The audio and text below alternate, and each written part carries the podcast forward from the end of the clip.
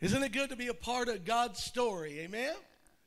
Listen, I'm going to tell you, I've been in, in, in full time ministry now for uh, almost 25 years. And I'm going to be honest with you, this is probably one of my uh, the days that I'm most excited about ever in all of, of uh, our ministry, Amanda and I, and, and, uh, and our girls. And, and uh, today we have a very special missionary to Austria, and I'm going to let her tell about herself, but she happens to be my younger sister, uh, Carrie Brenniger. Um, when Pastor Rob, he had Carrie scheduled to come and speak, and, and he said, you know, now Mary Beth and I won't be in town. And, uh, and so I said, eh, so Carrie and I got together, and, and, and I asked him, can we do something together? And, um, and, and he said we could, so we have his permission and uh, and uh, but Carrie, go ahead and tell us a little bit about you and your family and, and what God has been using you guys to do. Yeah, absolutely. So, uh, my husband Zach is actually still in Vienna right now. He is um, overseeing and leading a, a, a, camp for, for kids. So, uh, he'll be back, he'll be in the country later this month. But um, I'm just really excited to be able to share with you guys. Um, our family, my kids, Kai and Mia, we have been on the mission field since 2007. Um, actually, my son uh, was born while we were actually in China. So we spent 12 years a part of the Northern Asia um, missions organization through the Assemblies of God. And um, then God transitioned us literally uh, months before COVID, and we had no clue. So we can see God's hand, right, moving uh, at the exact time. And He actually moved us to Vienna, Austria, where we have been there now for about two years, and we're working with an international church. So at the International Church, we have people from all over the world, and it's amazing. Probably 70 plus different nationalities represented in the congregations. And um, we have been able to work also in this time with Ukrainian refugees, uh, being able to feed them, give them clothes, um, help children, and even um, provide for them to help them uh, be able to go to camps so that their kids won't miss out on what God's doing. So um, we've had just so many opportunities, and, and just seeing how, uh, even just in the city of Vienna, that God is using that city because it's so international to reach the world because people are coming from all over. So they come and then get to hear the gospel, and so many times they stay, and so many times they go back to their home country, places that we never would have gotten to go, but they've gotten faith and they're able to take that back to their home country. Man, that's amazing. And, and even as we just saw the little cartoon about Samuel and how the Lord spoke to Samuel when he, when he was just a little boy uh, there uh, uh, in, in the temple, uh, talk to me about when you first received that, that call of the Lord to be a missionary. Yeah, so so I was actually 13. Jason's probably told you a lot about his story, and, and mine's very similar. We grew up in church. We, we had lots of people uh, pouring into us. We had a great, healthy church like this one. Good kids ministry, good youth ministry, and it, it was just really, oh yeah, oh, I love that. Yes, Jason's been, been my big brother, my protector all my life. He always walked around me guarding me. so, um, yeah, so we grew up in a great, healthy church that poured into young people. And I think um, for me, it was also being exposed to missions. Just like you guys, you and Pastor Rob, you love missions, so you want to put missions in front of people, uh, especially young people, because you know that young people can hear from God. So I was exposed to missions. I heard about it all my life. And I was about 13 years old when there was a missionary that came in and he was just speaking about, you know, I, what God was doing in his part of the world. And it happened to be India. And so he was talking all about India. And, you know, from a young age, a, as a little girl, I thought, I want to be a teacher. And that's what I, I thought I wanted to be. But then he said, you know what God uses is education. And God uh, is using somebody that might think, I, I just want to be a teacher. And you know, it's like everybody else was gone. It was God just speaking to me. So it was that moment that I'm like, oh, God can use me, even though I want to be a teacher. He can use me overseas. And I started feeling that call, like a, a, a deeper call to missions that I knew could change the world, even just one person. So it was it was uh, pretty pretty impactful.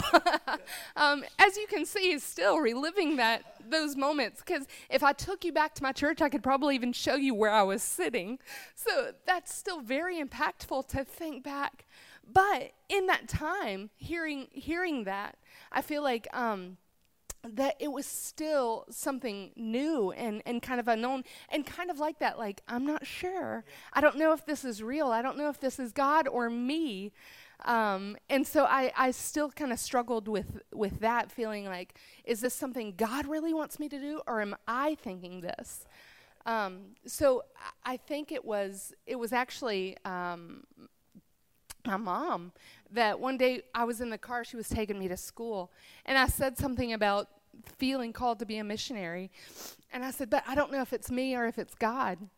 And she said, Well, I mean, think about it this way. Most 13 year olds don't want to give up everything and go move to the other side of the world. so she said, I'm thinking that's probably God. And I said, But, you know, what should I do? And she said, Well, if God's calling you to do that, you got to do it. And, you know, knowing if you knew my mother or know my mother, she's right there. Um, she doesn't like to see us cross the street alone. So for her to go, if God's calling you, you have to go.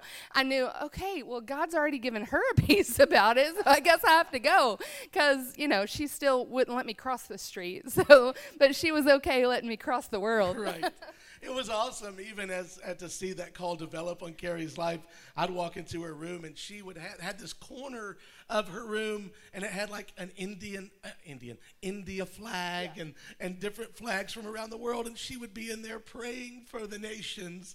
And I'm like, I, I was just wanting to watch the Braves game, but uh, and uh, so so uh, but so when you received that call, even at that young age, what what do you uh, how do you how did you begin preparing for that call immediately? I think just like um, yeah, talking to to people, talking to leaders of faith that could kind of help guide me instead of just saying I'm called, I'm called, I'm called, but having people that would come around and help guide me and pray. I also did, you know, dove into the Word of God and, and started praying and uh, started being a part of like discipleship programs that our youth pastor had. Um, and that really helped kind of navigate you know, what this call means. What does it does it mean India? And I think so many times like I kept thinking, okay, it was India because that's where the missionary was that spoke uh, when I was called. So I, I think that's kind of I kept thinking like it has to be India, and and just having people around saying, okay, but also be open. Keep your hands open. Keep your mind and your heart open to what God has, because it might not look exactly how you think, and it never has. In fact, every time we've gone to the uh, to the mission field, we'll itinerate and then go. Nothing's ever looked like we thought it would. You know, we've worn different hats, we've done different roles, we've uh, stepped into things that we never expected, but also things um, that was greater than we thought. You know, so um, I think that just praying through and and I, I never stopped talking about it. In fact, um, I connected with an old high school friend and I said something about being a missionary and living overseas, and they, they weren't surprised because they said, You talked about it all the time, so why wouldn't you have done it? Um, they were only surprised that I ended up in China and not India because I talked about India a lot. Well, when was the first time you actively then started serving in the church? If you've received that call at 13, I mean, when was the first time you, you started serving in the church? So, actually, even before that. So, um, we had uh, a wonderful couple that did um, like kids Sunday school, even before you got to kid, uh, kids church. We had this couple, brother and sister Wilson, and they actually were Rhonda's teachers, your teachers, my teachers, um, and I loved them. I connected with them, and they taught like three, four, and five year olds uh, in Sunday school. So when I was about 12, they, you know, I wanted to help because I loved church. We were always there anyway. So I wanted to help. And so I said, How can I help? And they actually pulled me in and I worked with them, uh, you know, serving snacks, doing stuff like that. And then they said, You know what? I think you can teach the four year old Sunday school. And so at 12 year old, at 12 years old, I was given curriculum and, uh, and I was asked to teach the four year olds. And I loved it because I felt like, wow, they value me. They see me as somebody that can be used by God even at 12. And so I was so excited. So I remember preparing lessons and crafts and stations and things like that. I talked about offering because I remember the little offering box that the kids would bring their offering to. Um, so it was it was really impactful that they saw something in me, even at 12, that I could pour into others, and they just continued to to pour into me as I did that. Well, you know, I, my story. I remember feeling the call of the Lord on my life at the age of 12. And but if you knew me at 12, you know, you see the little kids in the grocery store hiding behind their mom, you know, at three and four and five. That was me at 12. I mean, I was incredibly shy and, and I mean, just, uh, and so the Lord is like, you know, placing a call upon my life to preach. And I'm like, yeah, right, you know. Uh, and, and so I joined, at 12 years old, I joined the puppet team. And, and, because behind a puppet stage and with a puppet on my hand, I was super creative. I would do, incre- you know, funny voices. I'm like, oh my goodness, what is going on? Okay, so I was like really creative, and, my uh, brother-in-law Reese is like, "What just happened?" Um, and behind the puppet stage, I, I, I, you know, it was just like I could do whatever.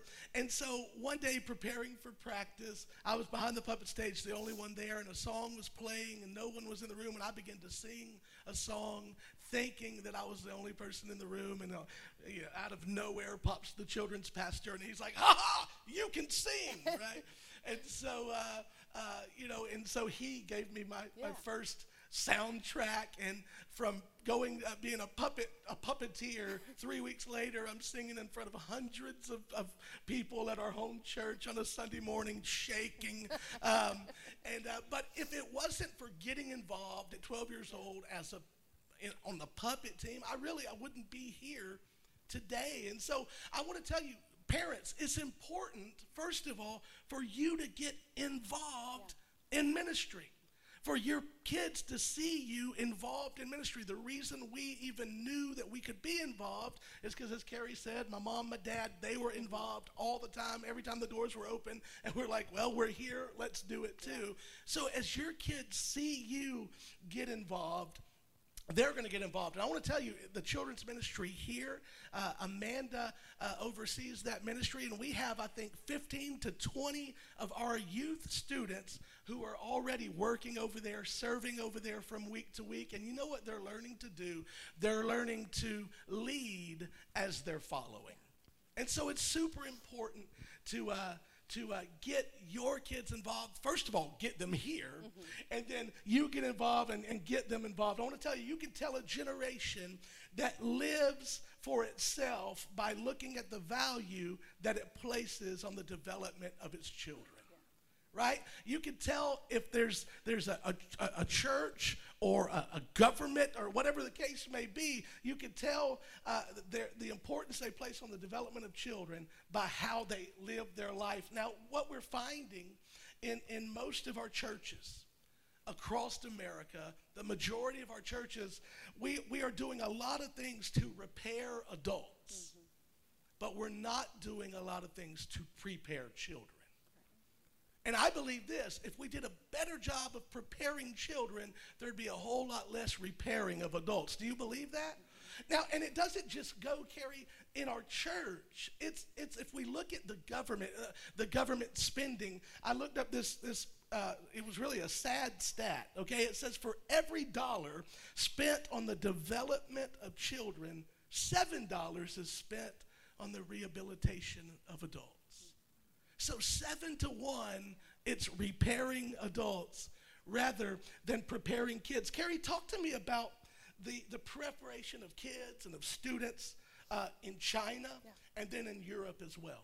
So when we were in China, of course, everybody knows about the underground church, um, and uh, you know there there's so many laws and restrictions. But there are also a few um, government-sanctioned churches that they allow the church to exist. However, even in those areas, the ones that the government says, okay, you you can exist, they do not allow anything for children because they feel like it's almost brainwashing. If you have children in church at a young age, they think it's brainwashing. Well, because they do a good job. Exactly, because they start teaching Mao's um, uh, sayings and, and those things at four years old. They have to start memorizing. Um, so at four, they have to start learning all about Mao and what he said, but they can't go to church. So, um, so when we were there, we actually did a children's ministry seminar for the leaders of the underground church in our city. And it was just so powerful. It was amazing because things that we think are so, so uh, simple, like object lessons. You know, doing a simple object lesson to uh, show how kids can can see. You know how you would do an object lesson, something simple like having a backpack with bricks in it and talking about how when you give uh, when you give your worries to the lord it's like taking the bricks out of your backpack and then you're free something simple like that the leaders were like whoa that is amazing. I've never thought about doing that. And it was just something uh, that we got to teach, just very simple tactics on how to minister to kids and how to show value in ministering to kids. And so they, they didn't understand. But you know, even in the education system, uh, they start just really, really pressing in at four years old. Kids in China have to start preschool, what we would call preschool. But it's intense school that they would come home with two hours of homework a night, a four year old.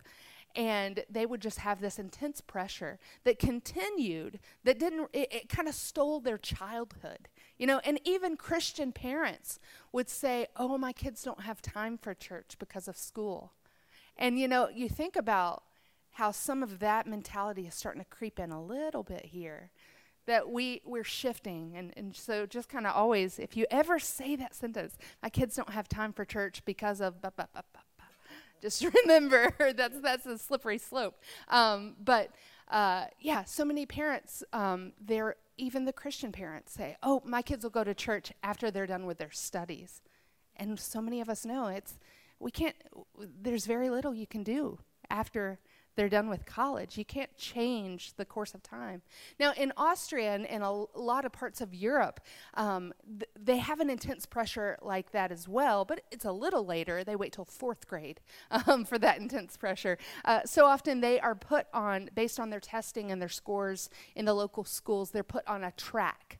Um, either a track that says you have the ability, you're smart enough, you can go to college, or a track that says you probably won't be able to make it to college. So at fourth grade, about 10 years old, uh, they would be told whether they are uh, able to go to college. Um, I, I, know at 10 years old, I wasn't making, you know, I, I wasn't making the, the great study um, uh, choices that I would need to say college or not. So it's just intense pressure that they're feeling. And again, um, the value of education and that kind of thing outweighs anything that people see um, the value of pouring into them the, the concept of Jesus. Right. And that's interesting, though, that you talk about China. It's at four years old, and they're like, you know, all the pressure, and you've got to prepare for your future. And Europe, it's four, fourth grade. I, I remember when we worked on the college campus out in California, I would talk to students, and they would talk about the intense pressure that they felt then there at, at this major university. And, and, and it, sort of struck me as, as I'm talking with you, we're preparing for this, that, that it seems like in the U.S., we, we, we, we kind of coddle our students in the name of protecting them, in the name of, oh, I, am you know, I'm going to be their, their person, I'm going to be their shelter. And, and while that's all really, really good, I'm not saying we should at four or in, or in fourth grade. But I want to tell you, we need to model to our students doing difficult things, yeah. giving them opportunity to do hard things and fall on their face, right? Because, you know, if we look at getting back to Samuel, you know, Samuel was uh, 12 years old, living there with, uh, in, in, the temple with the priest Eli. In 1 Samuel uh, chapter 2, verse 11, it says, Then Elkanah, which was Samuel, Samuel's uh, father, went home to Ramah, and the boy, who was the boy? Samuel, the boy, was ministering to the Lord in the presence of Eli the priest. And so first let's look at 1 Samuel 2:18.